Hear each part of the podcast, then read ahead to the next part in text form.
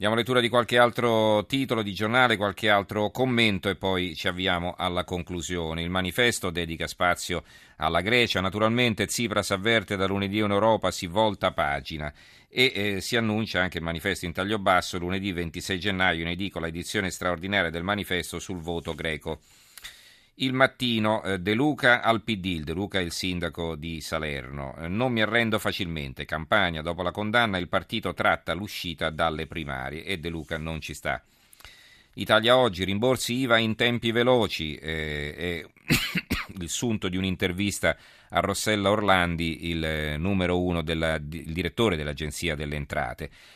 Dice la Orlandi, la liquidità, la liquidità, drenata alle imprese con il reverse change sarà restituita in pochi mesi. Eh, oltre 100 le sedi collegate al videoforum d'Italia oggi, quindi i rimborsi IVA per chi ne ha diritto dovrebbero essere velocizzati. Il piccolo, la regione assume ed è subito ressa. Questa è l'apertura del piccolo di Trieste. In palio solo 5 posti, 2 riservati agli interni. Ogni giorno arrivano almeno 200 domande. Concorso aperto fino al 30 gennaio. A questo punto aspettiamo più di 3.000 aspiranti.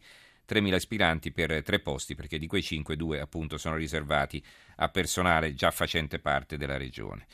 La provincia di Sondrio, eh, Popolari non SPA, sarà la linea dura, l'associazione che rappresenta il Banco Popolare di Sondrio e il Credito Valtellinese contro il decreto. Studieremo iniziative. Eh, popolari al contrattacco, lupi, daremo battaglia, il decreto piace a Londra, non qui, scrive l'avvenire, che poi ha un altro titolo a centropagina, troppo azzardo, ma restringere è possibile. Si fa riferimento a una sentenza della Corte di Giustizia europea che ha respinto il ricorso contro l'Italia di uno dei big delle scommesse proprio perché era stato ridotta eh, eh, di imperio, diciamo, eh, la diffusione delle slot machine. Il Fatto Quotidiano ha un richiamino in taglio basso Calciopoli, doppia vergogna, dieci anni persi e prescrizione per Moggi e compagni impuniti. E poi c'è una notizia che rimbalza su vari quotidiani, la eh, Gazzetta del Sud di Reggio Calabria ci apre una notizia locale, del resto Indagati per infanticidio, inscenato un finto incidente stradale, feto di sette mesi lasciato morire. Corigliano, una donna protagonista di un aborto clandestino, due conoscenti e un medico. E sul giornale spiegato in sintesi, ultimo stadio della disumanità, feto ucciso per l'assicurazione. È accaduto a Corigliano Calabro, in Calabria, dove una donna, presumibilmente con l'aiuto di un medico e di altre due persone, ha simulato un aborto dopo un incidente. In realtà il feto di sette mesi sarebbe stato fatto nascere prematuro e poi sarebbe stato privato intenzionalmente delle cure necessarie. Una volta morto il piccolo era così possibile truffare la compagnia assicurativa. Eh, il quotidiano nazionale ha un richiamo sulla nazione, in particolare di Firenze, un richiamo sul processo per la Costa Concordia, Schettino mente per coprire gli errori, un virgolettato, dura requisitoria dei PM a Grosseto. Il giorno invece a centro pagina una fotonotizia con Fabrizio Corona, il titolo è Calvario Corona, il fotografo ai giudici, sto male, fatemi uscire.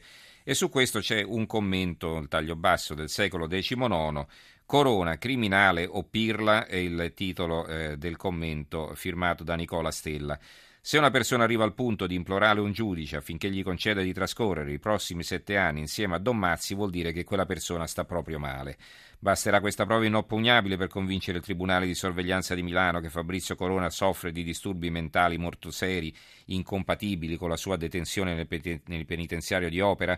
Lo sapremo solo tra qualche giorno, ma nel frattempo si sono riaperti gli interrogativi sull'equità del castigo che ha colpito il paparazzo, condannato a nove anni, di cui giù due già scontati per una serie di ricatti e reati legati a quel modo assai spregiudicato e arrogante di condurre le proprie imprese fotografiche, fino ad accumulare una pena da stupratore seriale senza nemmeno i benefici permessi semi-libertà accordati agli assassini.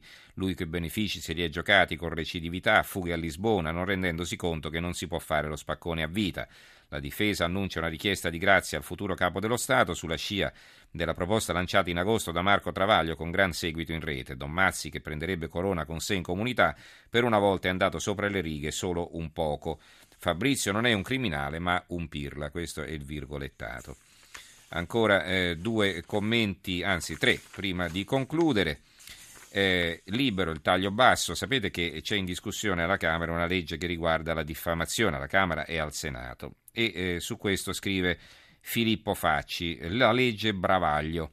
Da 23 anni mi sento dare dell'ingenuo da vari colleghi, ma anche ricordo dall'avvocato Caterina Malavenda, che fu mia insegnante alla scuola di giornalismo e ora difende uno come Travaglio, perché ho sempre scritto che la Cassazione ha finalmente ribadito l'altro giorno, lasciando di stucco i soliti addetti alla copisteria giudiziaria, ciò che il codice già contiene, gli articoli eh, cioè che il codice già contiene gli articoli 114, 329 e 684 che vietano espressamente la pubblicazione di virgolettati provenienti da atti e verbali e compagnia bella.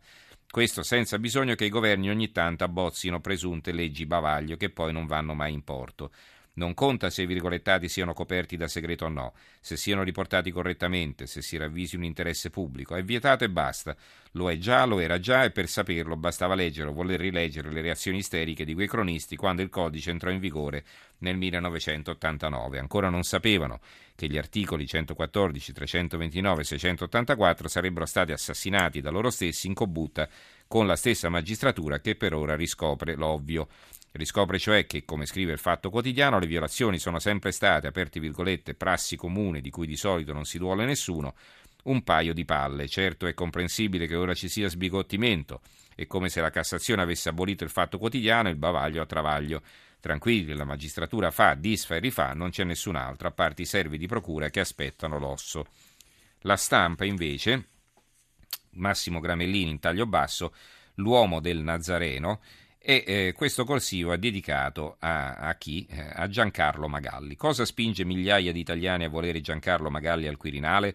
Nascono pagine di Facebook a sostegno della sua candidatura e la consultazione lanciata tra i lettori di un importante giornale di opposizione per individuare un presidente da scagliare tra i piedi della casta non vede al primo posto i giuristi Rodotà e Zagrebelski, ma il presentatore per le famiglie, dai fatti vostri al fatto quotidiano. Di Magalli si ignorano le opinioni politiche, la sua ironia bonaria in un paese che pratica l'estremismo anche nella comicità gli ha impedito di diventare personaggio. La scalata al colle nasce da uno scherzo goliardico alimentato da un video satirico dove il candidato coniava il tormentone Turbo Fregna. Ma ormai il meccanismo pare sfuggito di mano e Magalli è diventato un pretesto, addirittura un simbolo, tanto più provocatorio quanto meno lo è la sua immagine pubblica, con quel sorriso e quel colletto entrambi sempre perfettamente stirati. Lui è l'italiano medio dentro gli schemi ma fuori dai giochi e una fase di disgusto generalizzato per l'establishment, la sua carenza di requisiti finisce per fare curriculum. Si è pure scoperto che al liceo era in classe con Draghi e Montezemolo. Venne bocciato, sembra che Draghi non passasse i compiti, ma recuperò l'anno in una scuola privata del Nazareno, nelle stanze in cui Renzi e Berlusconi hanno sottoscritto l'omonimo patto. Come ogni cosa in questa Repubblica fondata sul cazzeggio, col passare dei giorni l'ipotesi di una presidenza Magalli comincia ad apparire, ad apparire plausibile o comunque non scandalosa, specie quando si leggono certi altri nomi. E chiudiamo con questo corsivo eh, pubblicato sul centro di Pescara. Giuliano Di Tanna eh, si dedica a Toni, l'abruzzese che inventò la moviola. Quelli che non sopportano la moviola sanno adesso con chi prendersela, così come sanno chi ringraziare quelli che invece la moviola la vorrebbero a bordo campo per decidere se un pallone ha superato la linea di porta oppure se un difensore è entrato di proposito sulle gambe dell'attaccante in area di rigore. Peccato solo che la persona da maledire o benedire non ci sia più. Si chiamava Tony Verna ed è morta l'altro ieri in California all'età di 81 anni. Era nato a Filadelfia, in Pennsylvania, Verna da genitori abruzzesi. Era un regista e produttore televisivo che il 7 dicembre del 1963 inventò l'instant replay, la ritrasmissione durante una diretta TV di un pezzo di nastro su cui era registrata un'azione avvenuta pochi istanti prima. La prima volta che Tony Verna mise in azione quel marchingegno progenitore della Moviola fu durante la partita di football della sua Filadelfia. Si sfidavano le squadre dell'esercito e della marina. Il regista italo-americano riuscì a mandare in onda il replay di un punto dell'esercito. La cosa sembrò così inusuale che Verna mise in guardia i telespettatori. Attenzione, disse, si tratta della stessa meta di prima, non di una nuova segnatura. Forse aveva presagito ciò che sarebbe scaturito dalla sua invenzione, di cui ognuno di noi è testimone entrando in un bar il lunedì mattina. Bene, abbiamo concluso anche per oggi. Ringrazio Stefano Capogna che ha curato la parte tecnica, eh, Maria Cristina Cusumano e Carmelo Lazzaro in redazione, Claudio Spagnolo in regia. Grazie anche a tutti voi per averci seguito. Ci risentiamo domani. Buonanotte.